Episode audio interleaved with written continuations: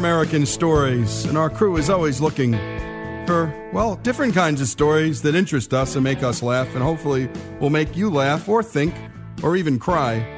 And this one stumbled on our desk, and it's called Anger Rooms A Smashing New Way to Relieve Stress.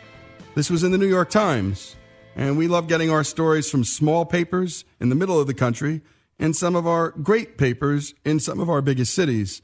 And Donna Alexander, well, she knows a lot about anger rooms, and she joins us right now. Donna, thanks for coming on.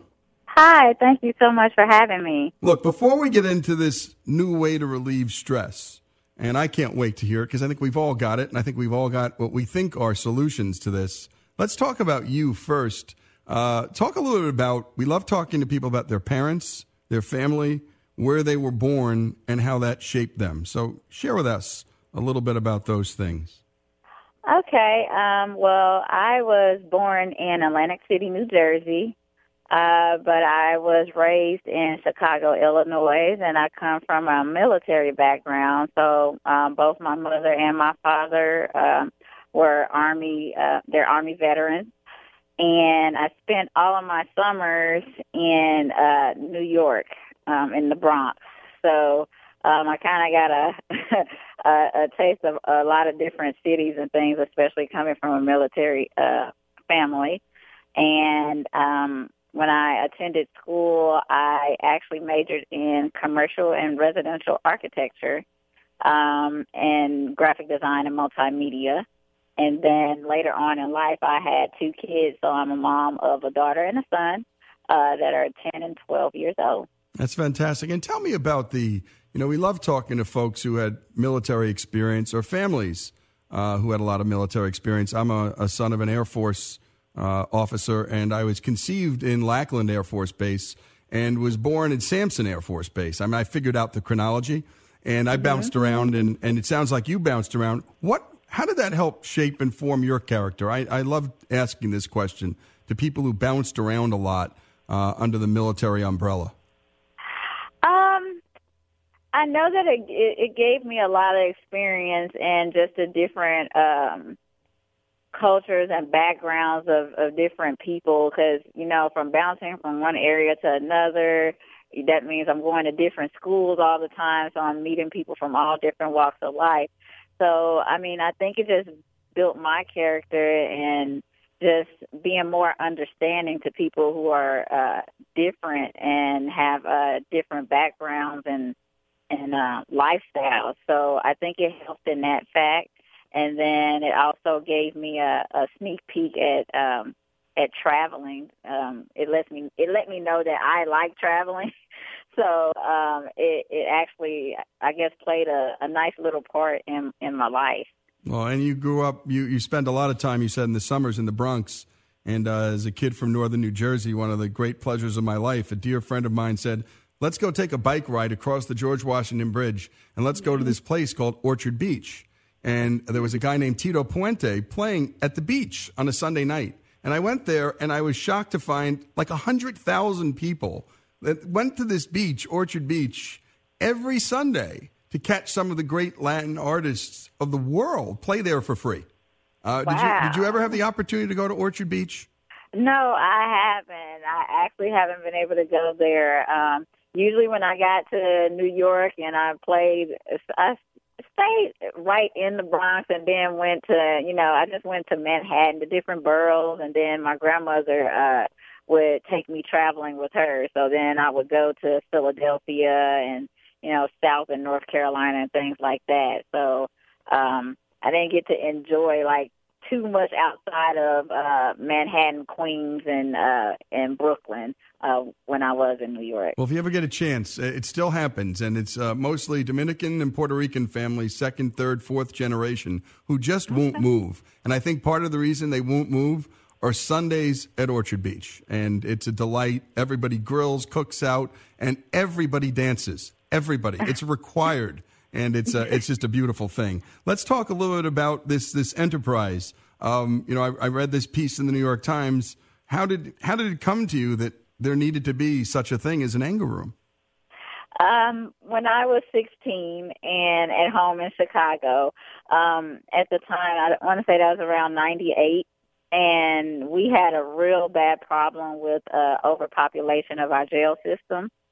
And I just figured that I could help out in some way. And I think part of that is because I had a lot of people who I knew, friends and family members, uh, that went to jail for like punching holes in walls or damaging other people's property. And I was like, well, what if they had a place where people can do that and not get in trouble for it and not go to jail for it?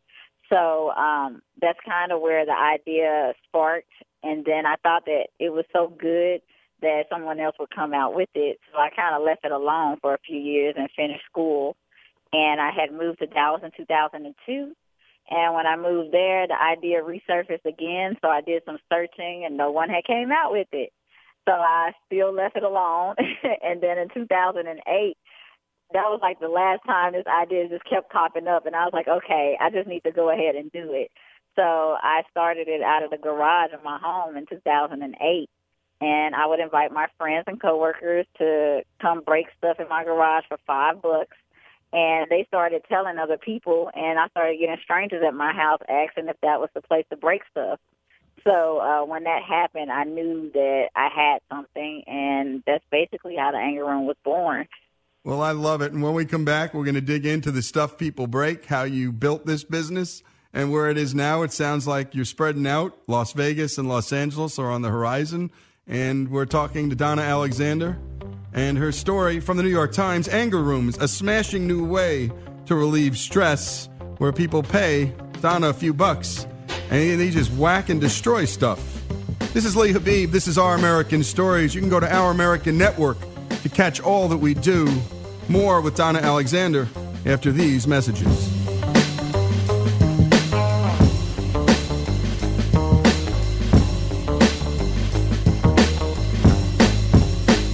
Yeah.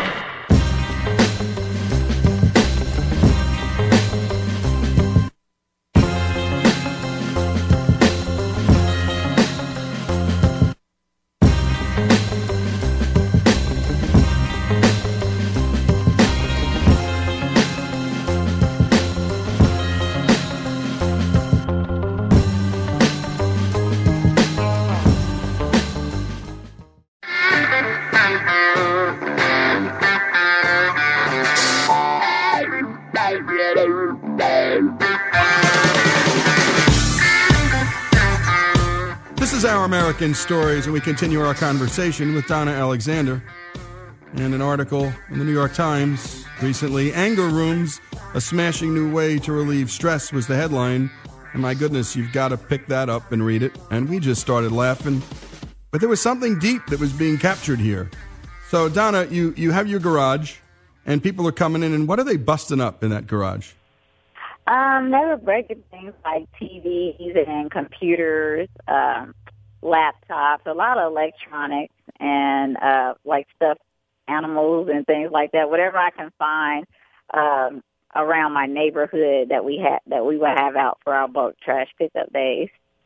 And and so this continues to happen, and you're thinking, I have a business idea here. What volume of business triggered you to think I need to get a separate location away from my garage? I think I've got the demand. I think I got myself a business.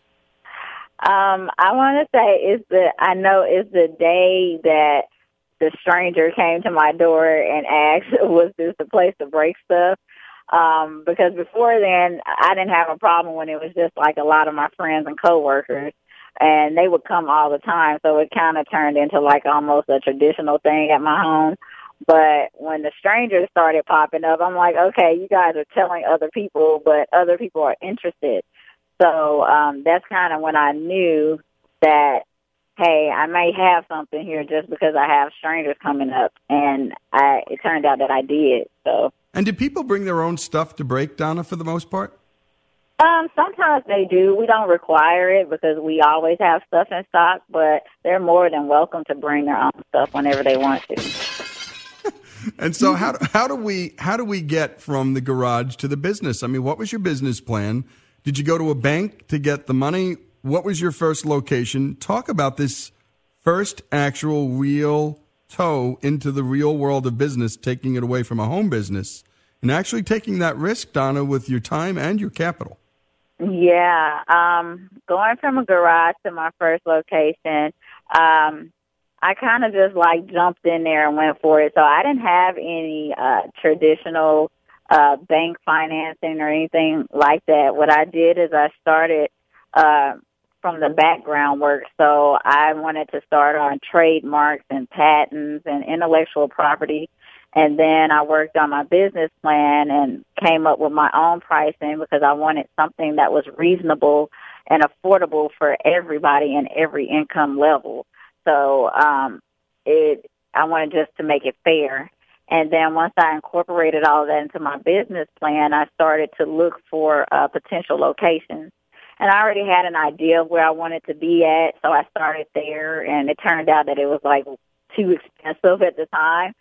So I would just search around to find somebody to tell me yes because I got a thousand and plus no's and la- doors closed and people laughing and thought that it was for crazy people. So um, I finally got a guy three years later um, that was willing to sublease to me. So my first space was a little bit over um, 780 square feet, and he just let us go uh, go for it. And when we did, uh, before I even opened the doors, I had accumulated a waiting list. So I had a four month long waiting list.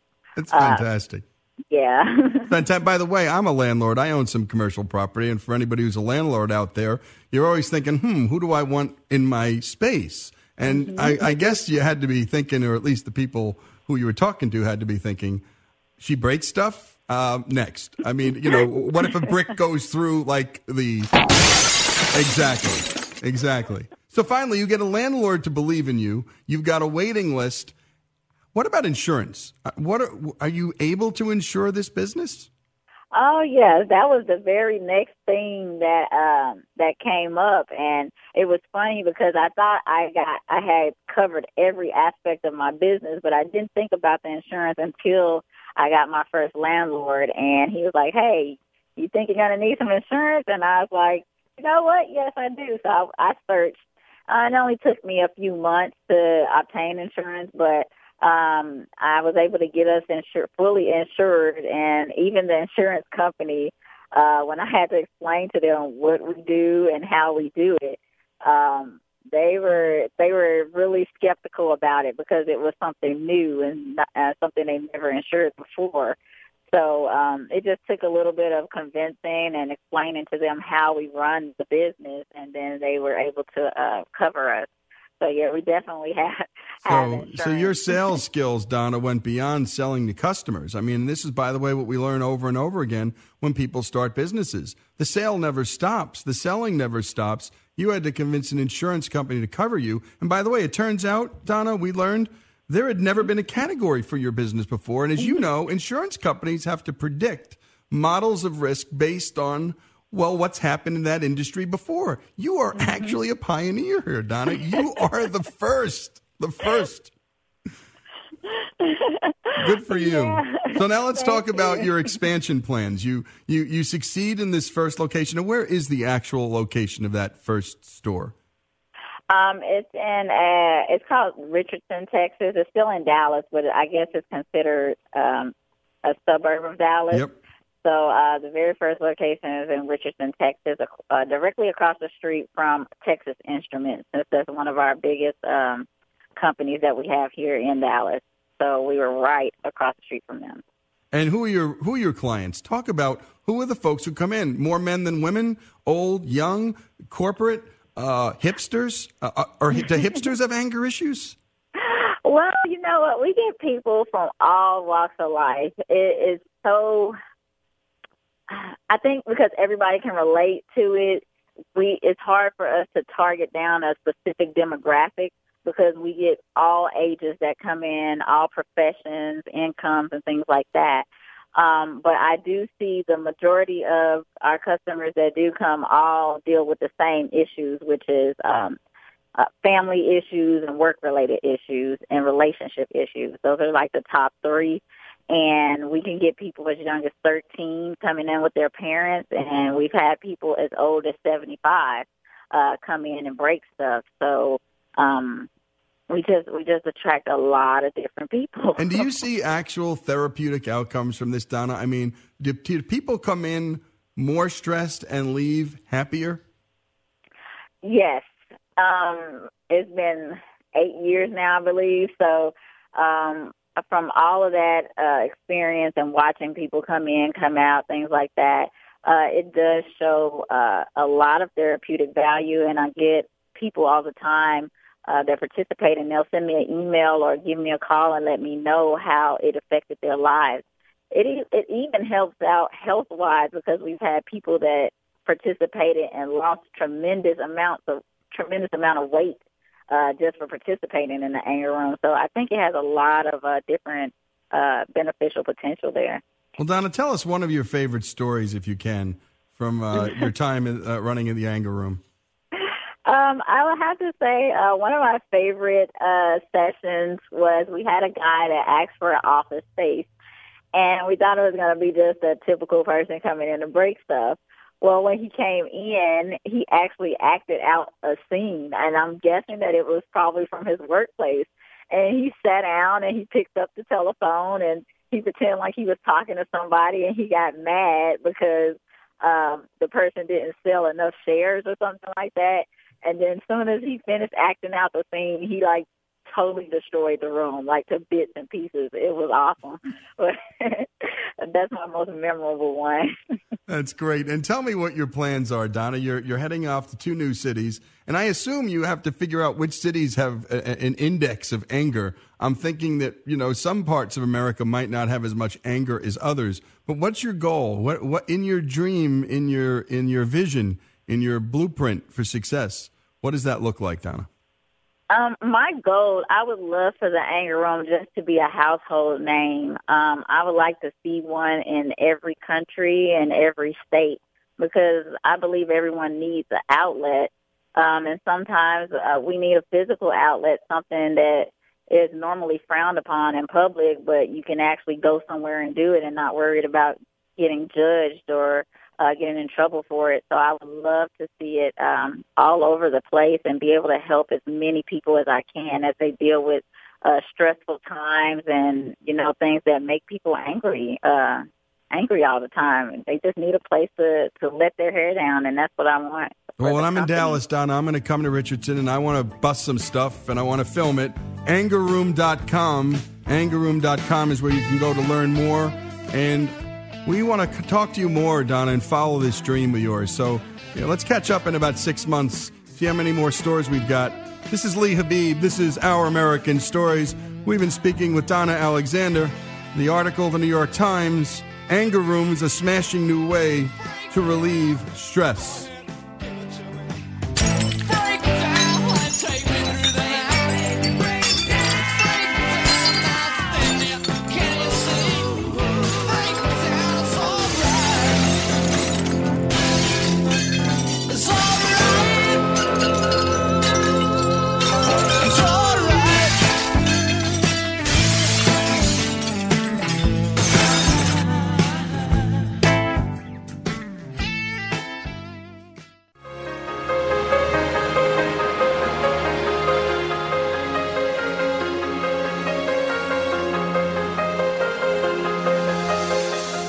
This is Our American Stories, where we bring you stories about everything in life, and where we love to bring you stories from medical professionals who are on the front lines of keeping us all healthy and who are with us in what are often the most trying moments of our lives.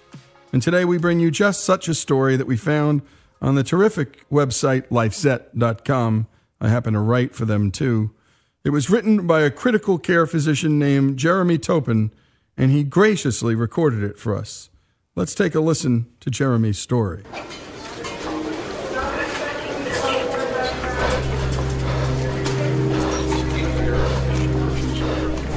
The patient in front of me is trying to die.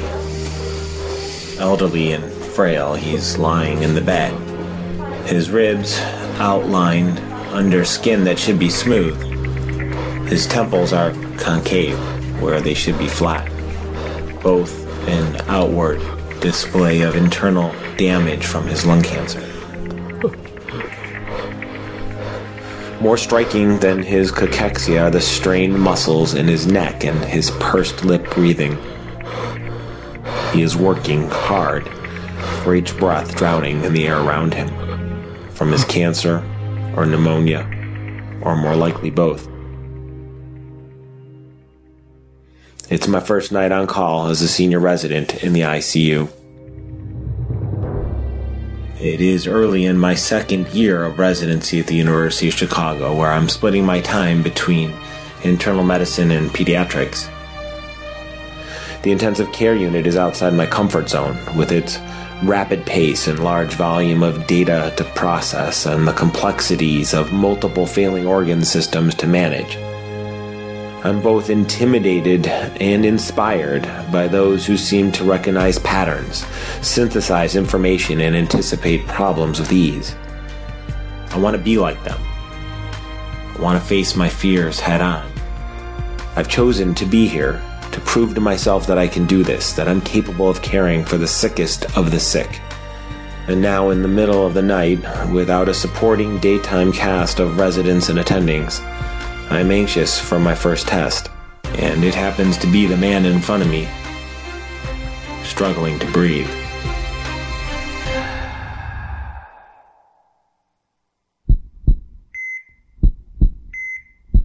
I want to be here. I want to be a critical care physician. I know what to do. ABC, airway, breathing, circulation. He has A in airway. He needs B, help with his breathing. His C, circulation, is fine, and his blood pressure, for the moment, is good. The team, two interns and me, prepare to intubate, placing a tube into his lungs to help him breathe. I've been reading for months about managing patients on a ventilator, the perils, the pitfalls. I review chapters and books written by my attendings who I will report to in the morning. I'm ready. Anesthesia comes and places the tube. I run fluids to prevent low blood pressure. I start medicine to sedate and calm my patient. I call out ventilator settings to help breathe for and give oxygen to my patient. It all goes wrong. His blood pressure drops dangerously low. He's thrashing around in the bed, working even harder than before. Alarms on the ventilator are beeping. His oxygen levels are now critically low. He needs more sedation to calm him, but that will make his already low blood pressure worse. He needs medicine to help support his failing circulation, but it requires a special IV, a central line in his neck or groin. I have placed a few, but not in critical situations, much less in a patient thrashing about all over the bed. I tried different settings on the ventilator. Settings for pneumonia with high oxygen and more pressure. Settings for COPD with quicker but smaller breaths. All to no avail. He is not following the books I have read nor any pattern I recognize. He's gone from bad to worse and now is close to death. I breathe. All eyes are on me. The nurses, the respiratory therapists, the interns are all looking to me, the senior resident, to take charge and help this patient. But the puzzle of my patient's physiology is beyond my recognition.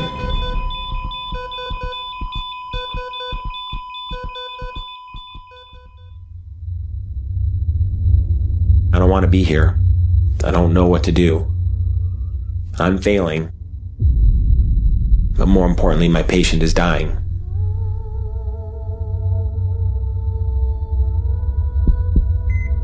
Call a code, I say. The nurses look puzzled, but he's not coding. His heart hasn't stopped. He's about to. Call it. I need more help. I need more people here. Dr. Cart, ICU, Dr. Cart, ICU echoes overhead, alerting all those on call scattered throughout the hospital that there is a code or an arrest.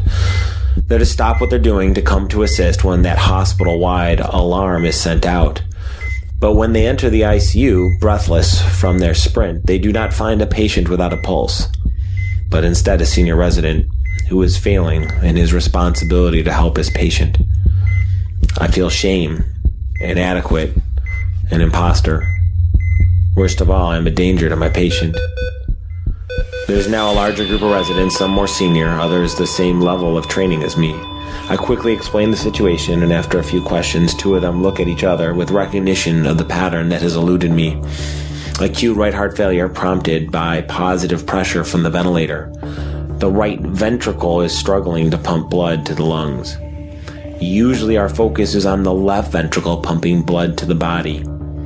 Difficult to treat when recognized, impossible if not appreciated. One resident deftly places that IV in his neck. The other goes to work on the ventilator, modifying the settings, and 30 minutes later, my patient is stable at least for the next few hours, through no help of my own.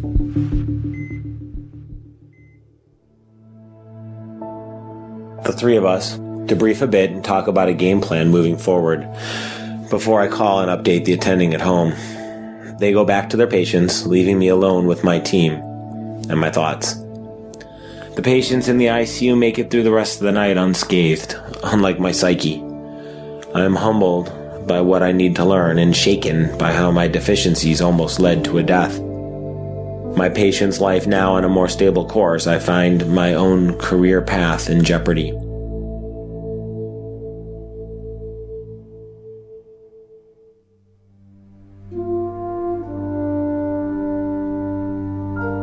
With a bit more time separating me from the event, I start to process the evening. My colleagues who came to my rescue did not judge me. They came to help a co resident and patient in need. The shame or judgment I felt was my own and my own to bear. Today, I appreciate even more the culture and learning environment at the University of Chicago, where cooperation trumps ego and pride in an environment that encourages resident autonomy. Asking for help is not a sign of weakness. What could have led to an abandonment of a life goal instead became a building block for future learning.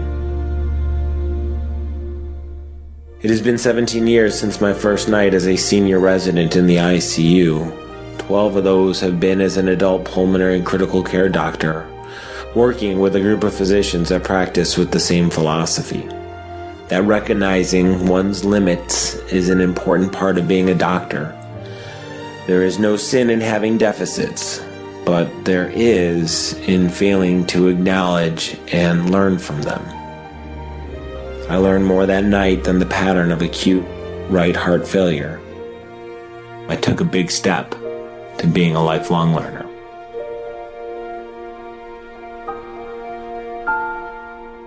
And what a great piece. And thank you, Dr. Topin. And my goodness, he was he was recalling that incident as if it happened yesterday. And it's something we've all experienced in some way, shape, or form. It's how we learn, folks. And asking for help is not a weakness. Dr. Jeremy Topin's story here on Our American Stories.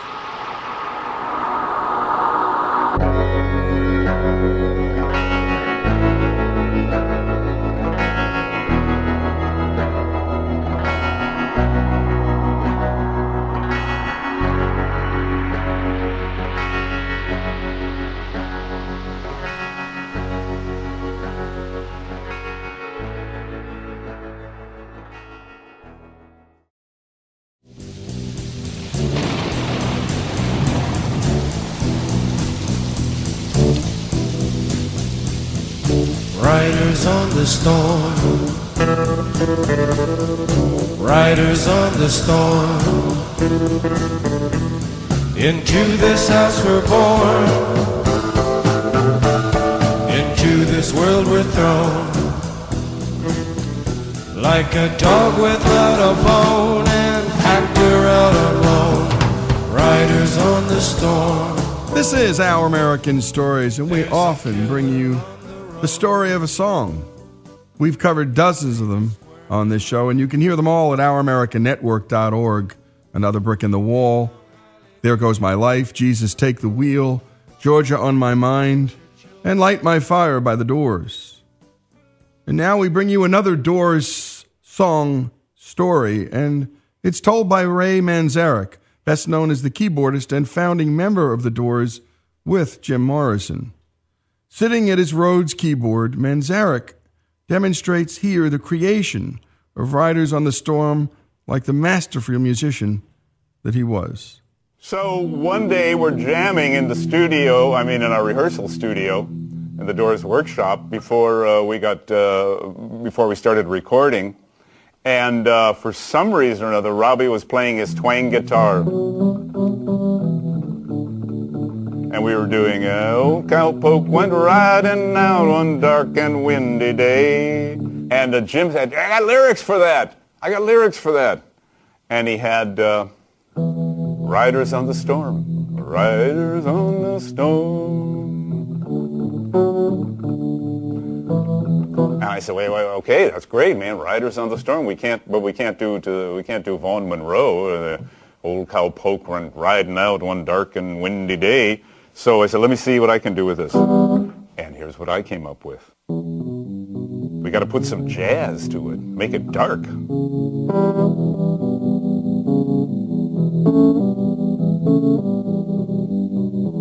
And sure enough, this is what happened.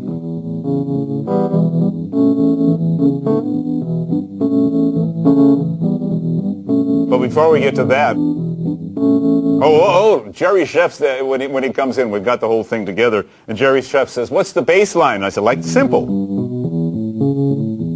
E minor, A major. He said, oh man, that's impossible. I said, what? For you? That's not impossible. Look at this. It's like nothing to it. And he said, uh-uh.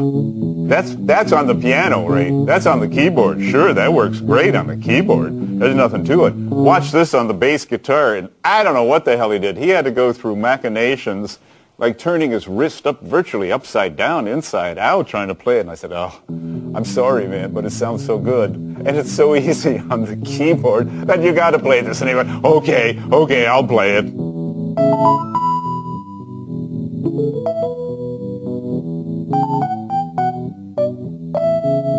And here's the rain part.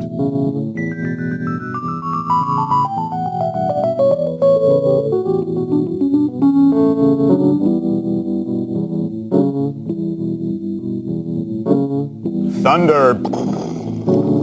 After we finished the song, he said, oh man, I've got super rain and thunder. It's riders on the storm. It's raining on the desert, right? Yeah, exactly, Bruce. Raining on the desert. He said, we got to put in some, uh, uh, some rain and thunder. So sure enough, I mean, the whole thing starts with...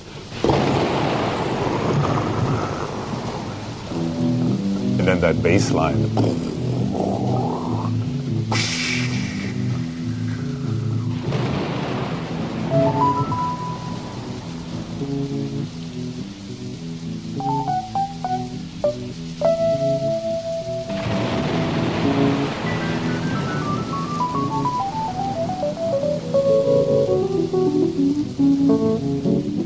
Another one.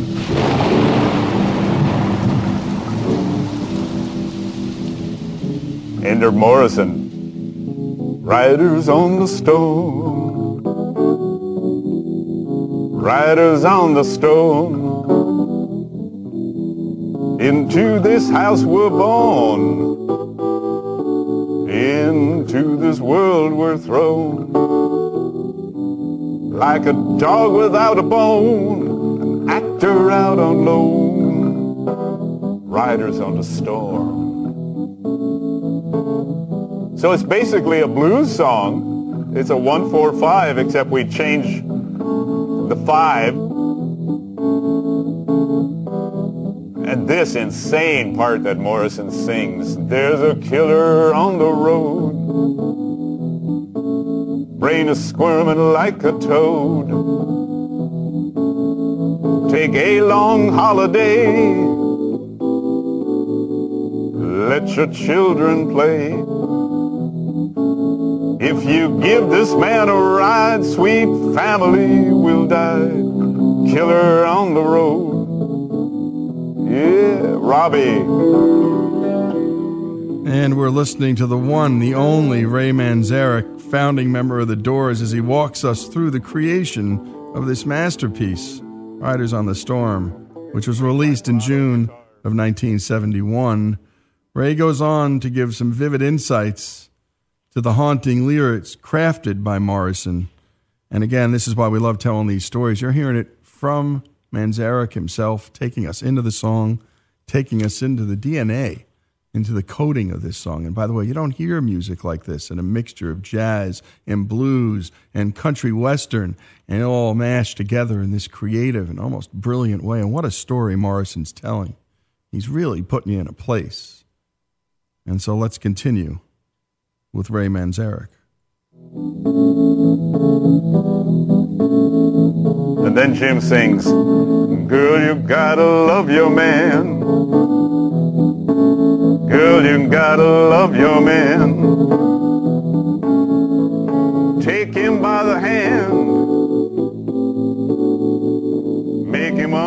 His world on you depends. Our life will never end. Gotta love your man. He had the idea to make a movie about a hitchhiking killer. And that's, if you give this man a ride, sweet family will die, killer on the road. But he couldn't, he couldn't leave it at that. He couldn't, the song was just too haunted and too beautiful. And almost, almost as if he had a premonition. And certainly he knew he, at this point, singing this vocal, he knew that he was going to Paris. You know, he knew he was going to Paris. He hadn't told anybody before we did this vocal, but he knew he was going to Paris. And he was singing his love to Pam and trying to wipe out in his mind and on the planet that killer on the road. So he says, girl, you gotta love your man. Girl, you gotta love your man. Take him by the hand. Make him understand. His world on you depends. Our life will never end. What a great line that is. I mean, isn't that the ultimate love? His world on you depends. Our life will never end. Gotta love your man. Girl, you gotta love your man. Keyboard solo.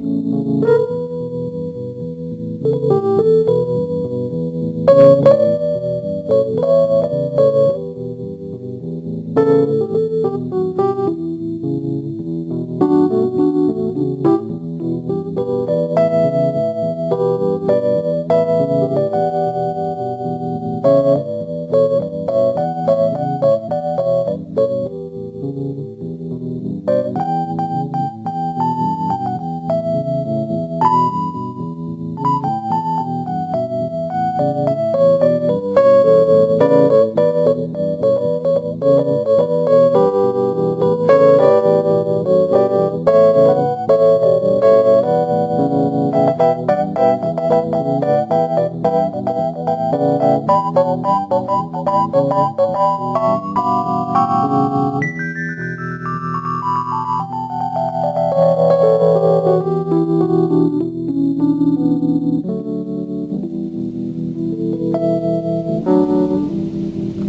thunder, bring in the thunder.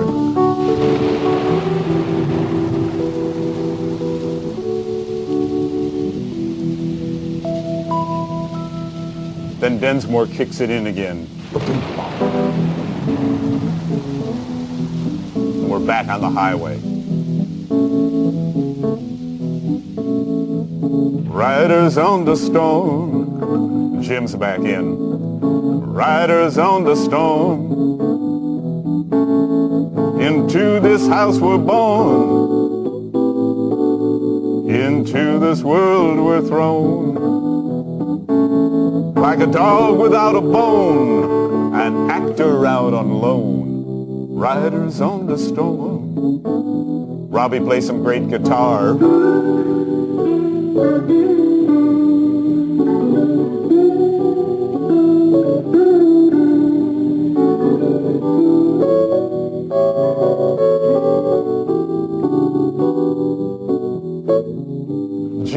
Haunted voice. Riders on the storm. Riders on the storm. Riders on the storm. And what a performance. You you just want it to not stop, actually. And that's what we do here on Our American Stories. The story of a song. That's Ray Manzarek. Riders on the Storm. And again, go to ouramericannetwork.org to listen to all that we do, and particularly our stories of a song. It's one of our favorite regular fe- regular features. Another brick in the wall. There goes my life. Georgia on my mind. Light my fire, and many, many others. And again, thanks to Ray Manzarek for that instruction. It's like it's like going to school, but the kind of school you wish you'd had in your life but never did. And so we leave where we started. This is Our American Stories.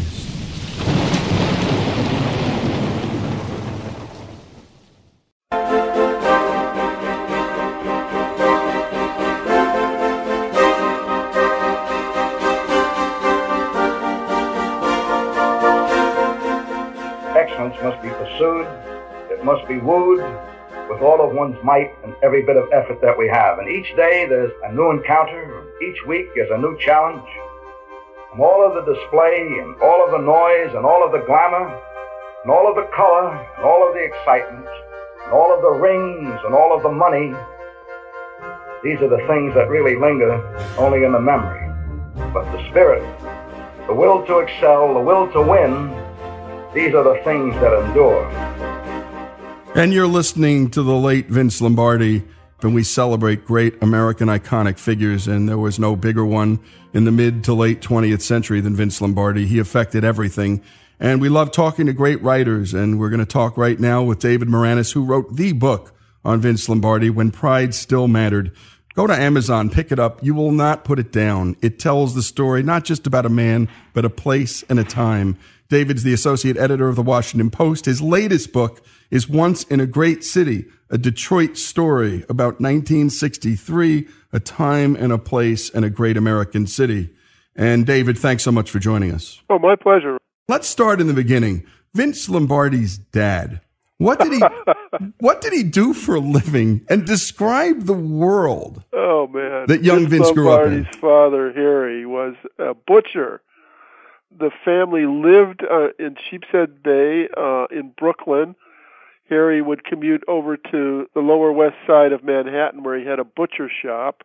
One of his nicknames was Old Five by Five, which described about how he looked. He was short and squat and very strong and sort of uh, inculcated into his sons that there was no such thing as pain. Uh, he was tattooed, uh, you know, before his time. I guess, you know, he'd fit in with the modern day athlete in that sense. Uh, but my favorite tattoos were on his knuckles. On one uh, hand, his knuckles spelled W O R K, work, and on the other hand, the knuckles spelled play, P L A Y, and that too sort of reflected some part of his son's mythology. Indeed. And, and, and here's a quote from you The Trinity of Vince Lombardi's early life was religion, family, and sports. It would be true for his entire life, wouldn't it be, David? Oh, absolutely.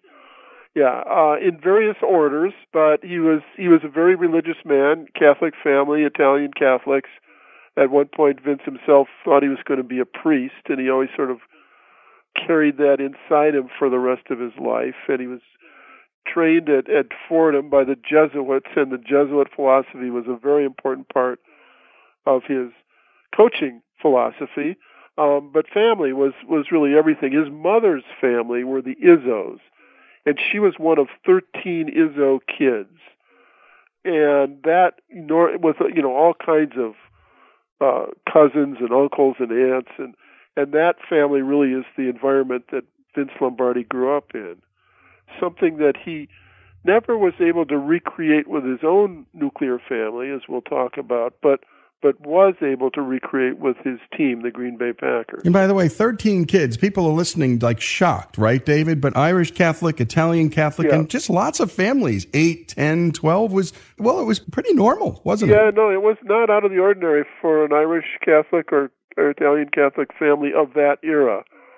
Uh, the Izzos were pretty well renowned in Sheepshead Bay because there were there were so many of them, and they they had uh, various uh, professions um, in that place. But no, it was not. It was not shocking that there would be thirteen of them. Now you wrote, "quote The church was not some distant institution to be visited once a week, but part of the rhythm of daily life." Talk about that.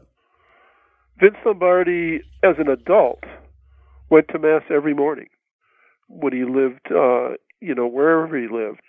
At, at Fordham, as a student, uh, he was trained by the Jesuits. Um, then he was a, a teacher and coach at St. Cecilia High School in New Jersey, um, where he his best friends were the were the fathers there and the nuns.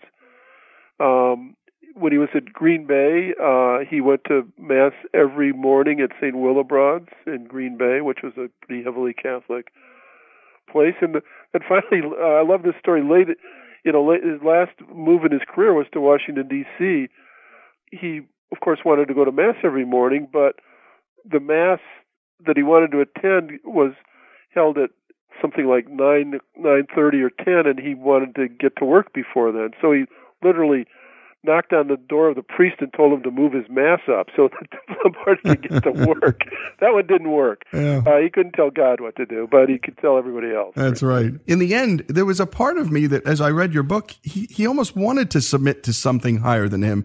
That was about the only place in his life where that was true. Yes, but I, I think that uh, people have various levels of commitment to faith and religion and I think with Vince Lombardi, it was authentic and deep, and he did need that. Uh, he also, it should be said that he went to mass every day because he knew he was a flawed human being. Yep.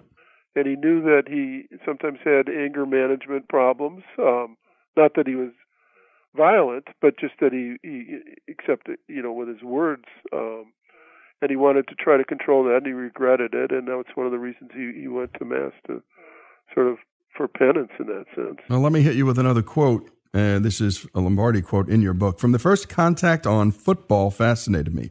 Contact, controlled violence, a game where the mission was to hit someone harder, punish him, knees up, elbows out, challenge your body, mind, and spirit, exhaust yourself, and seek redemption through fatigue. Such were the rewards an altar boy found in his favorite game. David, suffering, pain, redemption. It sounds like football and religion it, had intertwined. Yeah, they certainly were with Vince Lombardi. Uh, there's one great uh, irony or paradox to that, which is that Lombardi was kind of a wimp.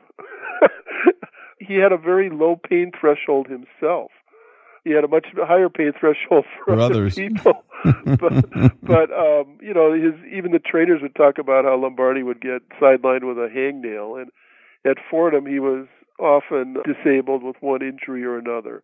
I mean, he was a tough human being. He had a strong spirit. But as I write, and I believe this is true with many coaches and politicians and leaders in general, they see their own weaknesses and understand them and try to eliminate them in others, which they can't eliminate in themselves.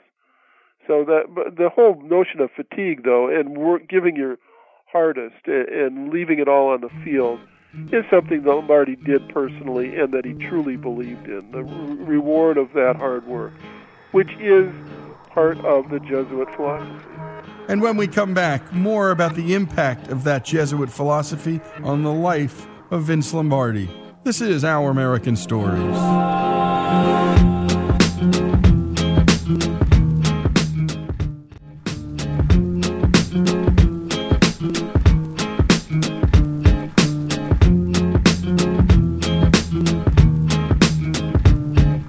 This is Lee Habeeb with Our American Stories, and we continue our conversation with David Maraniss, author of When Pride Still Mattered A Life of Vince Lombardi and we love to do deep dives on great books of the last 25 years. This is one of the best and about one of the great subjects. And David, people would never believe it, but once upon a time, New York City was a real college football power. We had Columbia and NYU, and then there was Fordham, where young Vince decided to go play football. Talk about the role of those Fordham Jesuits in the formation of Vince's character and life. Well, I think that you can trace everything about Lombardi's coaching philosophy back to the Jesuits. The key one in my mind is the notion of freedom through discipline, which I think explains Lombardi better than anything else and is a Jesuit notion, which is that only through the hard work and repetition and commitment that comprises discipline can you eventually develop the freedom um, in your life.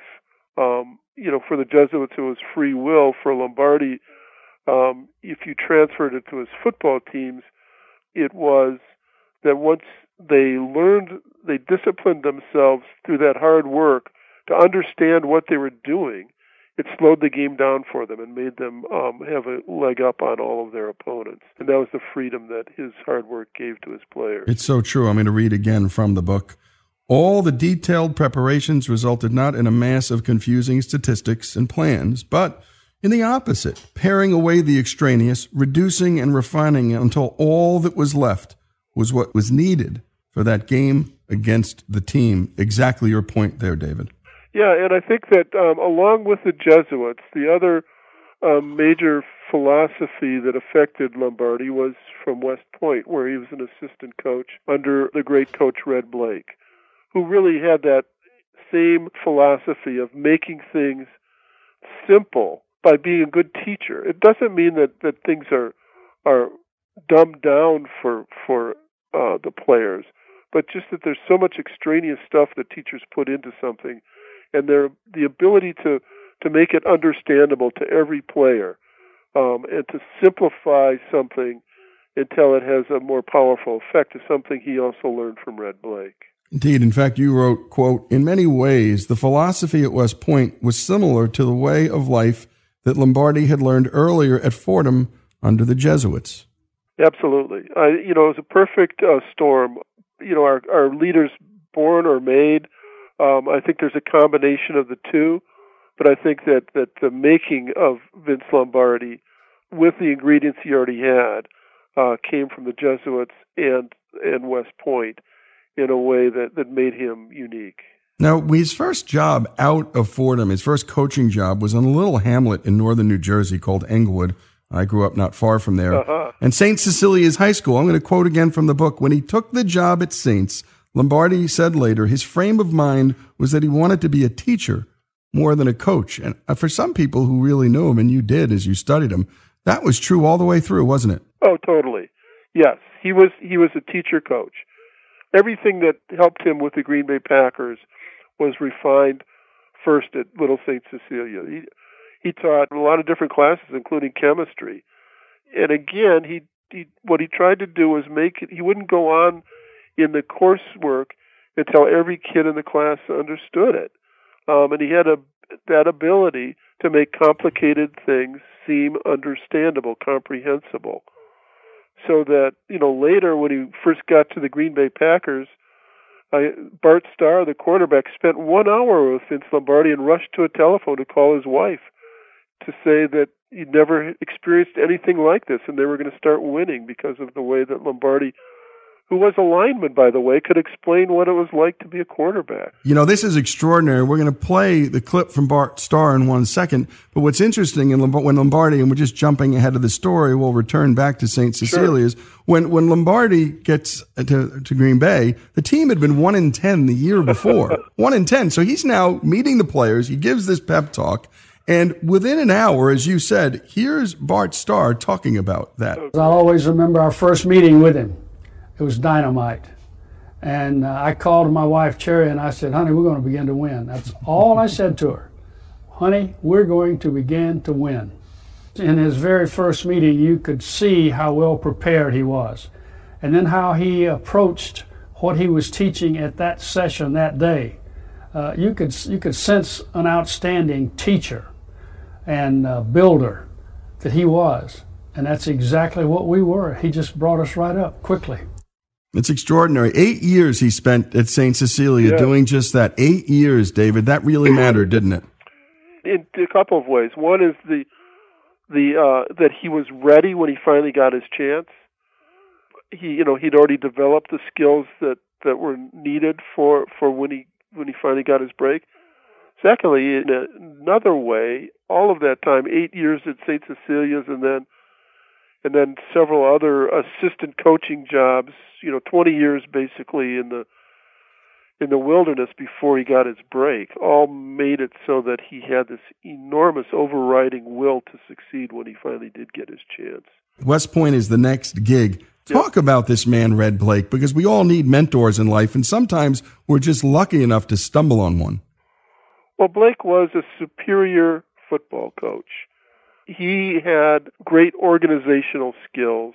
He also was a terrific teacher and his motto was "You have to pay the price," which was sort of a you know a continuation of the Jesuit motto of freedom through discipline, and the notion that you get out of life what you put into it. And it was part of the learning tree for, for Vince Lombardi. And and what's interesting is this is back when West Point, and this is again hard to believe, was a national powerhouse in football, oh, championship teams. So. Yeah, they when when Lombardi got there, they'd come through a couple of amazing seasons where they were the number one team in the country. One of the other threads of my book, however, is the fallacy of the innocent past, where you know we're always longing for something golden in the past, and and tend to romanticize it for that reason. There are many valid reasons to do that, but you can't look look at it through rose-colored glasses. So you know, during Lombardi's time at West Point, there was a cheating scandal among among the uh, football players. You know, human nature doesn't really change. The the culture around it does, but but the temptations of life are, are there. You know, in every generation, and yep. so at West Point, it was you know, a cheating scandal that almost brought Red Blaik to his knees. They had an amazing recovery, but it was a very difficult couple of years. And there's an honor code there, so in a place yes. like West Point, it's even just it's worse than Big State University, a cheating scandal. Um, right. I mean, it, yes, it's it's sort of more uh, discombobulating that that those young men would would be involved in that. It wasn't the first time, and it wasn't the last time, though, that one of the academies had a scandal like that.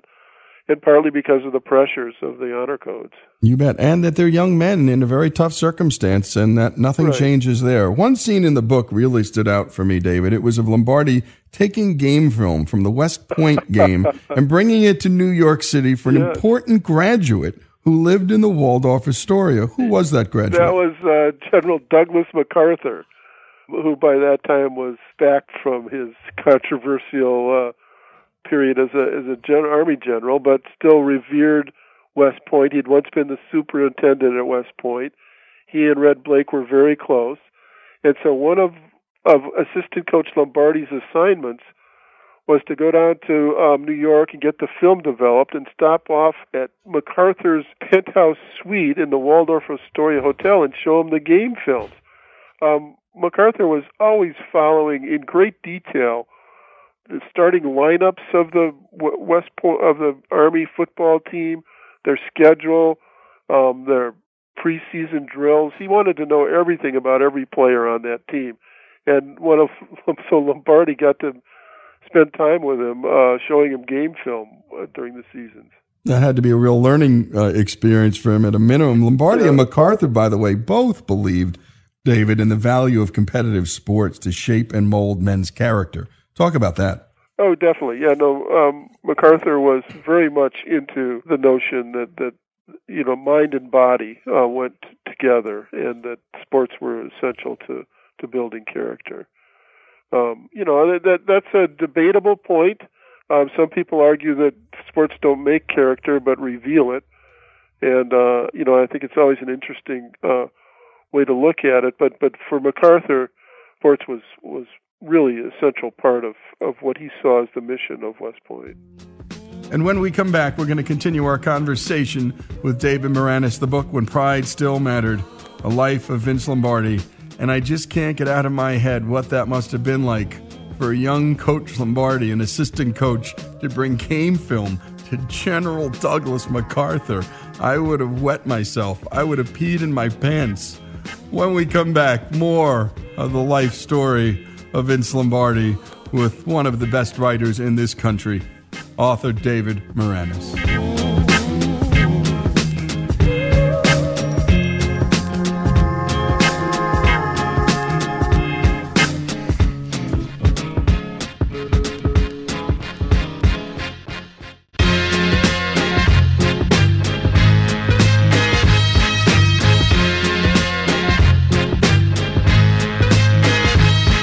Is Lee Habeeb, and this is Our American Stories. We're talking to David Maraniss, author of When Pride Still Mattered A Life of Vince Lombardi. And Vince's next job, he was the assistant coach for Wellington Mara's New York Giants. He's in the big leagues now, David. He was the offensive coach, and Tom Landry, who would go on to fame as a coach of the Dallas Cowboys, he was the assistant coach in charge of the defense. Talk about that you could say that that was the best combination of of uh, assistant coaches in NFL history. So much so that the head coach Jim Lee Howell, they used to joke that his only main assignment was to make sure the footballs had enough air in them, and then he turned everything over to uh, Landry and Lombardi, who were um, yin and yang, uh, just opposites of personality and coaching styles. Um, Landry was cool, methodical, almost uh, almost an automaton in the way he wanted his players to to act and the way he coached. And Lombardi was um, much more emotional, uh, much more uh, uh, you know high high and low in terms of how he would deal with the players. Uh, just complete opposites. Indeed. And by the way, he had to learn something new. He had to adapt Lombardi. These were grown men. Guys like Charlie Conerly yeah. had served in war. Talk about how Lombardi adapted from teaching young people to teaching grown men. Well, you're right. Uh, uh, you know, his first uh, training camp with the Giants, um, he he did the, the offensive players really didn't uh, take to him at first. Frank Gifford, uh, the great halfback, and Charlie Conerly, the old quarterback. They thought he was sort of amateurish and, you know, trying to sort of a rah rah college guy. So it took him a while to adjust to the pro style. But that's a very important point about Lombardi, which many people don't quite understand. He has the reputation of sort of my way or the highway being inflexible. He wasn't like that at all, really. He was very disciplined and tough, but he was also a master psychologist who who would study his players and figure out how to get the best out of all of them and learn and change and adapt. And that's exactly what he started doing when he became an assistant coach at the Giants. And all teachers in the end have to do that because culture changes, people yep. change, and you just can't te- te- you can't treat people as robots. They're people. That's exactly right. And that's why when people ask me whether Lombardi could succeed today, I say yes um, he he would he would learn how to get the best out of players today, just as he did in his era, and he would adapt to that without changing his fundamental philosophy. And the players would adapt to him because they realized that he had their interests at heart and that he would help them win. Indeed. Let's talk about the professional football experience then, because it's not today. Baseball, boxing, even horse racing got more coverage in newspapers. Pay was poor. In your book, you talk about how players barely got paid for preseason games, and many teams had no compensation plans for injured players. But Lombardi was lucky to come into the league just as all of that was beginning to change, David, and it didn't hurt that he was in a big media market like New York. No, it didn't, and it didn't hurt that um, that the game had him as well. And it sort of was a nice uh, synergy between the rise of professional football and the rise of Vince Lombardi. So everything that he learned in New York, by the time he got to Green Bay, football, the NFL was finally coming out from being a second class sport to being the dominant sport that it would later become. And and the sport used Lombardi and Lombardi used him in that rise. Indeed. And so he ends up in a little hamlet in the Midwest called Green Bay, and his poor wife. I mean, New York City and Ala- it might as well have been Alaska that he was going to, as far as his wife and family were concerned. We haven't talked much about this thing called the marriage, yeah. and the wife had drinking problems. Uh, Vince wasn't exactly a model husband in terms of how he talked to his wife, treated his wife, and he was never there. Talk about that relationship and what the wife did, because she really tried to keep Vince in New York. Yeah, well, you know, it's a it's a difficult, it's a love story, but a very difficult and human and problematic one. Marie was from New Jersey. She loved the East Coast. She liked uh, the clothing stores in in Manhattan and just the whole lifestyle there. And and for her to go to to Little Green Bay was just a utter culture shock. There was a Broadway play that was made out of my book, and the character that steals the show in the play is Marie Lombardi, played by the great actress Judith Light. The scene of them driving west for the first time and rounding Chicago and then running into a snowstorm. It, it was amazing to see Judith Light portray Marie in that scene where she sees nothing but white ahead of her and and what that sort of represented to her. Vince Lombardi was much better at creating a sense of family out of his football team than he was out of his nuclear family. His wife had um, a paradoxical situation where she loved being Vince Lombardi's wife, and she grew to love football and and really understood him and the game, but in the end, quite well. And yet, it was a very lonely experience because he, in a sense, was married to football as much as or more than her and she did have a drinking problem and um there were several moments in their lives in Green Bay where things got pretty dicey. She was in the hospital once for for an overdose of uh of drugs, you know, um of pills. I'm sorry, not drugs. And uh of course the relationship with Vince Jr. was equally difficult. Imagine being carrying that name and that burden. There's a book in that, David, The Sons of Great Men. Maybe, maybe you'll. Uh, yeah, I know. I, there really is. Yep. There's a great scene in your book where Lombardi, the new coach, gives his first impassioned speech to the Green Bay team that had just lost 10 of 11 games. He told them they were going to be the New York Yankees of football. He told them that he would relentlessly pursue victory and anyone who didn't like it was free to leave. After the speech, and I'm quoting from your book, there was silence. The room empties. Lombardi approaches veteran Max McGee. What did you think? Lombardi asked. Well, I'll tell you, you got their attention, coach, McGee replied. You know, I wasn't sure, Lombardi confided. Everybody could have just gotten up and walked out for all I knew. It showed a tremendous vulnerability in Lombardi and an honesty. And I think yes. that is what really came out of this book for me. What a human being he was. Oh, absolutely. You know, you can try to create uh, a myth- mythological creature as a saint, um, but it's the it's the frailty and humanity of someone who then goes on, despite all of that, to achieve uh, success that makes Lombardi the more interesting uh, character. And he did have those vulnerabilities and those uncertainties, and they drove him as much as as his confidence that he was going to win. Indeed, and I love. There's a video. I don't know if you've ever seen it. It's Lombardi on a on a in front of a chalkboard, and he's outlining the sweep. Oh yes, that's that's uh, iconic.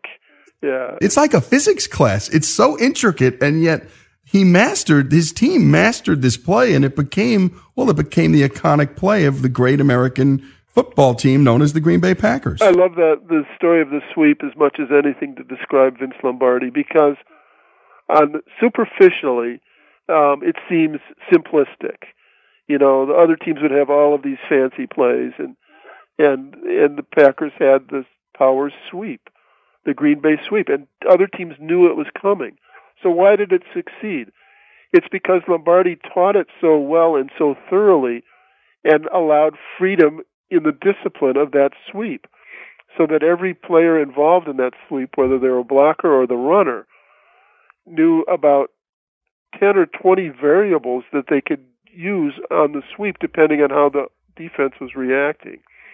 And they understood it so well that they were one step ahead of the defense on that play. And that was the freedom through discipline of, of, of Lombardi's philosophy, exemplified by one play that seemed simple but actually was rendered simple in its complexity.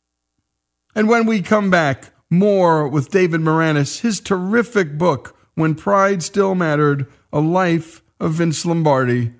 This is Our American Stories. And to hear all that we do, go to ouramericannetwork.org, give us your email address, and we will get you our five best stories each week in audio form and in text. You can read it, you can listen to it. That's ouramericannetwork.org. More after these messages with David Maraniss and the life of Vince Lombardi.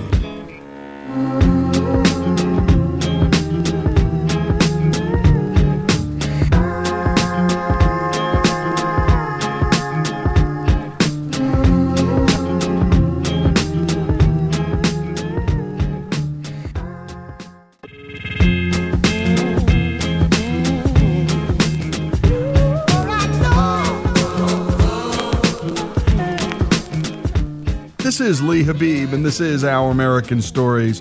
And we continue our conversation with author David Maraniss and his book, When Pride Still Mattered A Life of Vince Lombardi.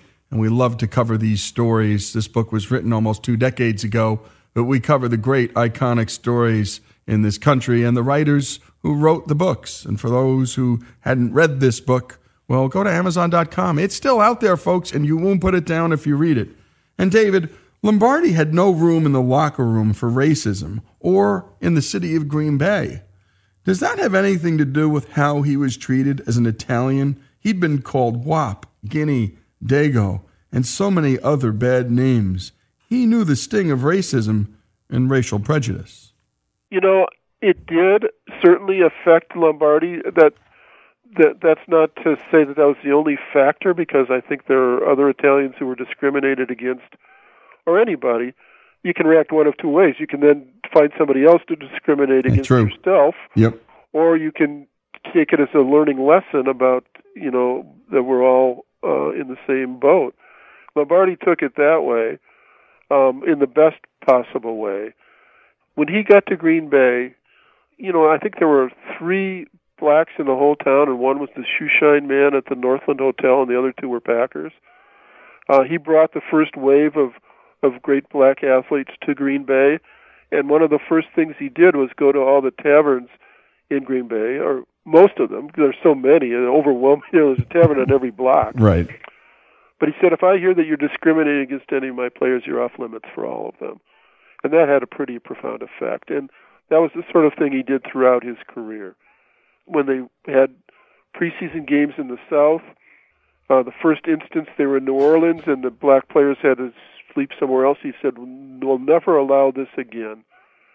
And he would put the whole team up together at a army base instead of having to deal with this with the Jim Crow South. Um, he was very strong on race, and all of his black players from the day they first met him to the day he died uh, revered him for that. Yeah, in the military, we all know this about the military. Long before there was integration talk, the first real cultural institution in America that brought the races together was the military, David.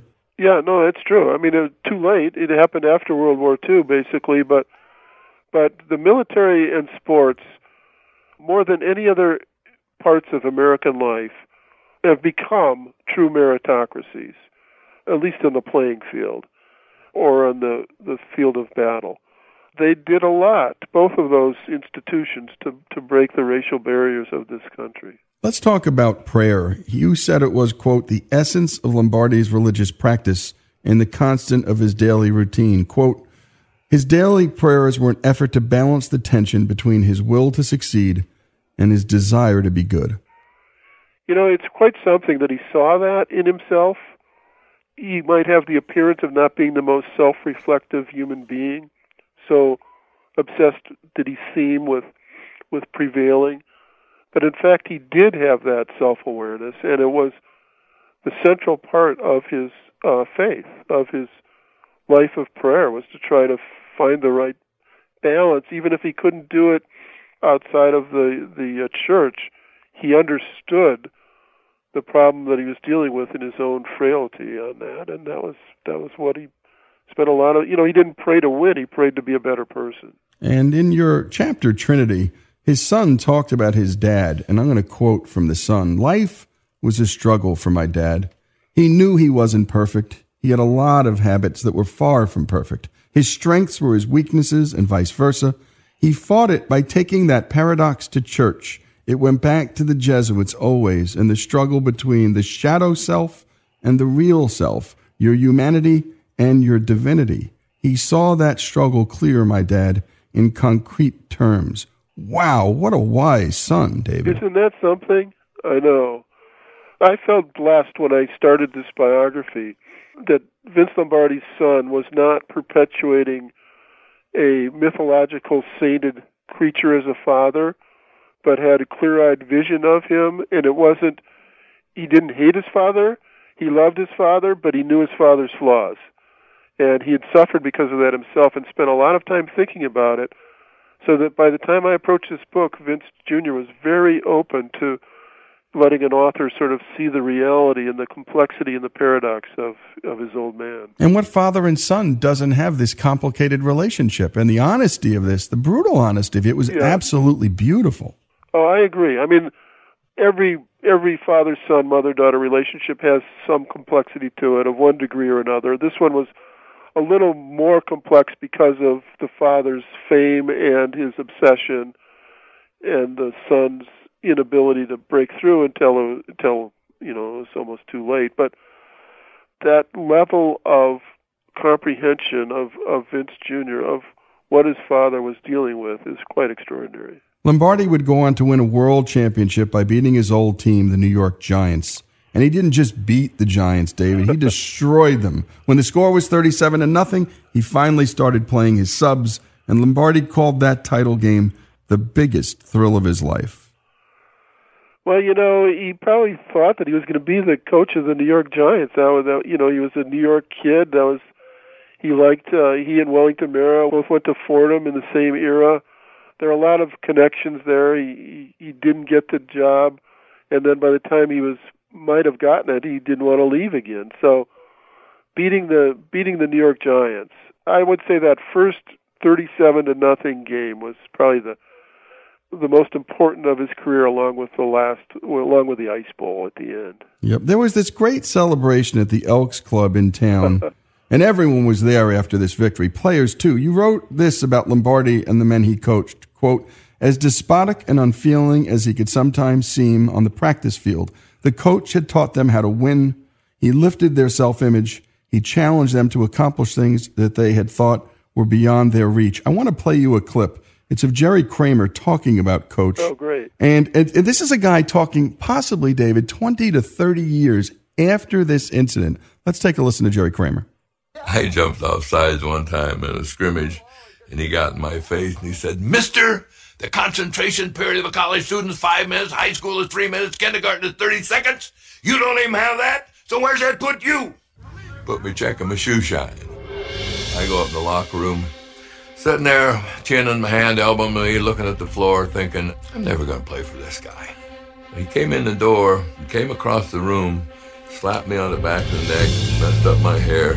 He said, son, one of these days you're going to be the best guard in football. He turned around and walked away. And that started my motor. With that comment, he allowed me to think about being a great football player. And from that point on, I worked my tail off. I gave him everything I had. It made a profound impact on my life. And just listen to the emotion in that. That started my motor. It Yeah. had a profound impact on my life. Don't we all wish we had somebody in our life like a Coach Lombardi who would push us beyond what we thought we could do? That that uh, is incredibly uh, emotional for me because my father did the same thing to me at one point, where I had no clue what I was doing in my life. I was 15 years old, and he introduced me to someone and said, "This is my younger son, Dave. He's going to be the best writer of all of us." Um, you know, and so I know that what that what it means to have that motor turned on like that. And the key to Lombardi, which many coaches who think they're mini Lombardis don't understand, is that you have to have that balance. Yes, you can be tough, but you have to have the ability to know when to when to show the love to your to your players, and that you really, you know, it's it's about them. Um, and their ability to work together. Um, and Lombardi had that. There's some Lombardi wannabes who just see the tough part of it and don't see the love part of it. Yeah, they don't see the softness either or the vulnerability, and that's Right. that's a considerable uh, loss for them. Final parting thoughts here. Uh, Once that Giants game wins, in my mind, the Super Bowls were afterthoughts. They were going to happen. He had achieved all he'd achieved. What if it was there something after it was all done that you you thought I should have put that in the book? I missed it. Boy, that's a great question. I missed a couple of stories that I wished I'd gotten. One was about Lionel Aldridge, um, the defensive end, an African American who was in love with and married a white woman, and there was a lot of pressure um, to prevent that from happening. Believe it or not, in that era, uh, you know, we still had that level of of racial bias. And Lombardi stood up for Aldridge and said, you know, we're human beings first, and don't feel any pressure from me about that. Seems obvious now, but I wish I'd had that story in my book because it was one more level of Lombardi. I do have in the book the fact that um, his brother Harold was gay, and Lombardi was terrific on on that issue, which still is not something that professional athletes can deal with in a particularly healthy way even today. But Lombardi made it clear on all of his teams that if he found anybody discriminating against someone because of their sexual orientation, they were off the team. And as a Catholic, that had to be something. I mean, he was Yep. actually practicing perfect Catholicism. He was loving on the gay player. Yeah, uh, he was practicing. you I, I love the way you put that um, because there's so many different ways that people distort uh, uh, religion and, and Catholicism, and and and he was uh, applying the, the the the fundamental love of, of of what faith should be. And David, you did such a good job weaving in the Catholic nature of Vince Lombardi and the Catholicism that informed his entire life. And we've been talking to David Maraniss, the book When Pride Still Mattered, A Life of Vince Lombardi. Go to Amazon.com and order it. It was written 20 years ago, but it's still one heck of a read. Vince Lombardi's story here on Our American Stories.